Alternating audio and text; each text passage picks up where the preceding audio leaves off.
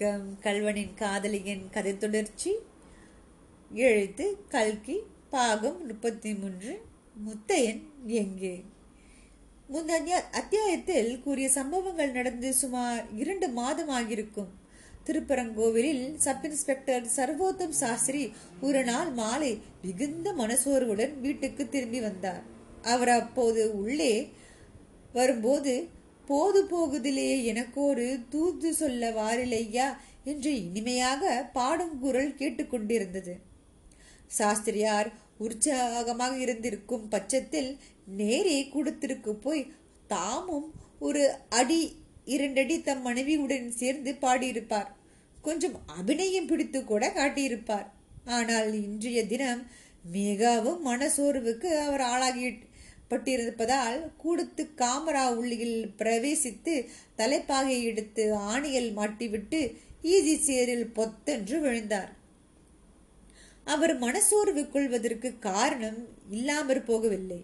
அன்றைய தினம் அவரை ஜில்லா போலீஸ் சூப்பரின் பண்டன் சூப்பரிண்டெண்டர் துரை மாட்டு மாட்டென்று மாட்டிவிட்டார். திருடன் முத்தையனை உயிரோடனோ உயிரில்லாமலையோ கூடிய சீக்கிரத்தில் பிடிக்காத வரையில் சாஸ்திரியின் உத்தியோகத்துக்கு ஆபத்து வந்து விடலாம் என்று தோன்றிற்று. துரை அவ்வளவு கடுமையாக பேசினார்.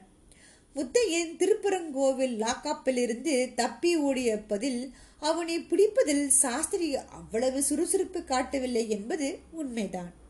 அபிராமியின் மீது அவருக்கு ஏற்பட்ட வாட்சயம் முத்தியினை பிடிப்பதில் உள்ள ஆர்வத்தை ஓரளவு மழுங்கு செய்திருந்தது. மேலும் முத்தியினுடைய துணிகரமான செயல்கள் மூன்று சர்க்கிள் இன்ஸ்பெக்டர்களுடைய எல்லைக்குள் நடந்தபடியால் இவருக்கு அவனை பிடிப்பதில் தனிப்பட்ட பொறுப்பு அப்போது ஏற்படவில்லை. சமீபத்தில் அதாவது மூன்று மாதத்துக்கு முன்னால் தான் முத்தையனை பிடிப்பதற்கென்று சர்வோத்தம் சாஸ்திரியை ஸ்பெஷல் டியூட்டி டியூட்டியில் போட்டார்கள். இதில் இவருக்கு அவ்வளவு இஷ்டமில்லை என்றாலும் உத்தரவை மீற முடியாமல் ஒப்புக்கொண்டார். அவர் இந்த ஸ்பெஷல் டியூட்டியில் போடப்பட்டதிலிருந்து மிகவும் ஆச்சரிய ஆச்சரியகரமாகவும் களவுகளும் கொள்ளைகளும் நின்று போயின.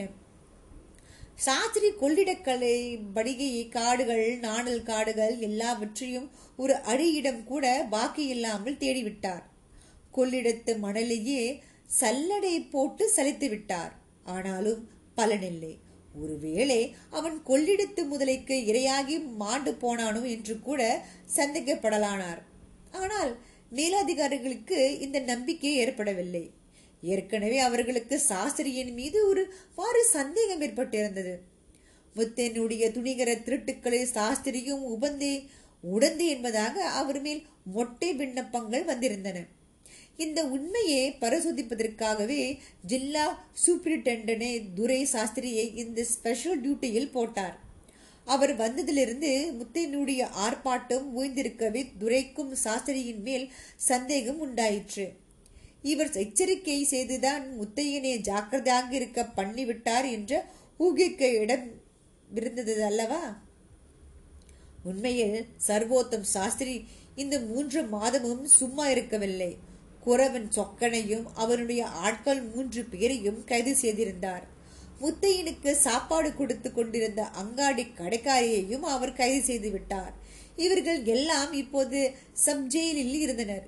இவர்களிடம் தப் துப்பு விசாரித்து முத்தையன் கொள்ளிடத்து வைத்திருந்த பணம் நகை இவற்றில் ஒரு பகுதியை கூட கைப்பற்றி விட்டார். ஆனால் முத்தையனை பற்றி மட்டும் அவர்களிடமிருந்து எவ்வித தகவல்களும் தெரிந்து கொள்ள முடியவில்லை. இன்று பகல் முழுவதும் அவர்களை பயத்தினாலும் நயத்தினாலும் மற்றும் போலீசார் வழக்கமான கையாளும் முறைகளை கைக்கொண்டும் விசாரிப்பதில்தான் அவர் ஈடுபட்டிருந்தார். ஒன்றும் பிரயோஜனப்படவில்லை. அவர்களுக்கு ஏதாவது முத்தையனை பற்றி தெரிந்தால் தானே சொல்வார்கள்? இதனால் மனசோர்வு அடைந்துதான் சர்வோத்தம் சாஸ்திரி அவ்வளவு அலுப்புடன் அன்று வீடு திரும்பி வந்து ஈஸி சேரில் படுத்துக்கொண்டது. படுத்துக்கொண்ட சற்று நேரத்திற்கெல்லாம் அன்று வந்த தினசரி பத்திரிகையை எடுத்து புரட்டினார். அதில் வெளியாகியிருந்த ஒரு செய்தியின் தலைப்பை பார்த்ததும் சட்டென்று நிமிர்ந்து உட்கார்ந்து அதை கவனமாய் படிக்கத் தொடங்கினார். அந்த செய்தி வருமாறு. மதுரை ஒரிஜினல் மீனாட்சி சுந்தரேஸ்வரர் நாடக கம்பெனியில் சங்கீத சதாரம் என்ற நாடகம் இந்நகரில் சென்ற ஒரு மாதமாய் தினந்தோறும் மேற்படி தேட்டரில் நடந்து வந்த போதிலும் இன்னும் அபிரிதமான கூட்டத்தை கவர்ந்து வருகிறது. பிரசித்தி பெற்ற மைசூர் குப்பி கம்பெனியாரை கூட இந்த கம்பெனியார் மிஞ்சிவிட்டார்கள் என்று சொல்லலாம். இந்த நாடகத்தில் திருடனாக நடிப்பவர்கள் சென்னை வாசிகளின் உள்ளத்தை கொள்ளை கொண்டு விட்டார் என்று சொல்வது மிகையாகாது. உண்மையில் சதாரம் அத்திருடன் மீது காதல் கொள்ளவில்லை என்பது நம்பதாக ஆச்சரியமாகவே இருக்கிறது. நாடக மேடையில் இவர் நடிக்கும் போது அசு திருடனாக தோன்றுகிறாரே தவிர திருடன் வேஷம் போட்டு நடிக்கிறார் என்பதே சபையோருக்கு ஞாபகம் இருப்பதில்லை. இந்த செய்தியை படித்து வரும்போது சப் இன்ஸ்பெக்டரின் முகத்தில் பெரிதும் பரபரப்பு காணப்பட்டது. படித்து முடித்த பின் சுமார் ஐந்து நிமிஷம் நேரம் அவர் ஆழ்ந்த யோசனையில் இருந்தார். பிறகு அவசரமாய் மீனாட்சி மீனாட்சி இங்கு வா என்று அலறினார். அவருடைய மனைவி பாடிக்கொண்டிருந்த பாட்டை அப்படியே அந்தரத்தில் நிறுத்திவிட்டு ஓடி வந்தாள். என்ன? என்ன? திருடன் பிடிபட்டானா? என்று கேட்டுக்கொண்டே வந்தாள். சாஸ்திரி மறுபடியும் பத்திரிகையில் ஆழ்ந்தவராய் திருடனும் இல்லை பிடிவும் இல்லை நீ சுருக்கா இரண்டு சட்டையிலே ஒரு பெட்டியை வச்சு கொண்டான் என்றார். அப்படியே ஆகட்டும். நான் சட்டியிலே பெட்டியை வச்சுக்கொண்டு வந்தால் நீங்கள் செருப்பில் காலை போட்டுண்டு கண்ணாடியிலே மூக்கை போட்டுக்கொண்டு எவ்விடத்துக்கு பயணப்பட போகிற போறவள் சொன்னால் தேவல. ஓகே அது தெரியாதா? பட்டினத்திலே யாரோ திருடனுக்கு கல்யாணம் என்று சொன்னாயே அதற்கு போகிறதுக்குத்தான். எங்கள் அக்காளுக்கு வரப்போகிற மாப்பிள்ளை இப்படி நீங்கள் திருடன் என்று சொன்ன செய்தி தெரிந்தால் அவள் உங்களை லேசில் விடமாட்டாள். போனால் போகட்டும் உங்களை எப்படியும் கல்யாணத்துக்கு அழிச்சுண்டு போகிறது என்று தீர்மானம் பண்ணி மூட்டையெல்லாம் கட்டி வைத்து விட்டேன் சாப்பாடு விட்டு சாப்பிட்டு விட்டு கிளம்ப வேண்டியதுதான். ஆனால் ஒரு சமாச்சாரம். வண்டியில நீங்கள் ஏறிக்கொண்டு வர வேண்டுமே தவிர வண்டி தான் என் மேல் ஏறிட்டு வரணும் என்று பிடிவாதம் பிடிக்கக்கூடாது. மீனாட்சி நீ மகா கிட்டிக்காரி. உன் சாமர்த்தியத்துக்கு திருட போக வேண்டியதுதான். ஆமாம் திருடர் பிடிக்கத்தான் யோக்கியதமில்லை. திருடாவது போகலாம். சீக்கிரம் கிளம்புங்கள். இப்படியாக இந்த குதூகுலம் நிறைந்த சம்மதிகள் சென்னைக்கு பிரியமானார்கள். அந்த திருடனா நடிக்கிறது முத்தையனா?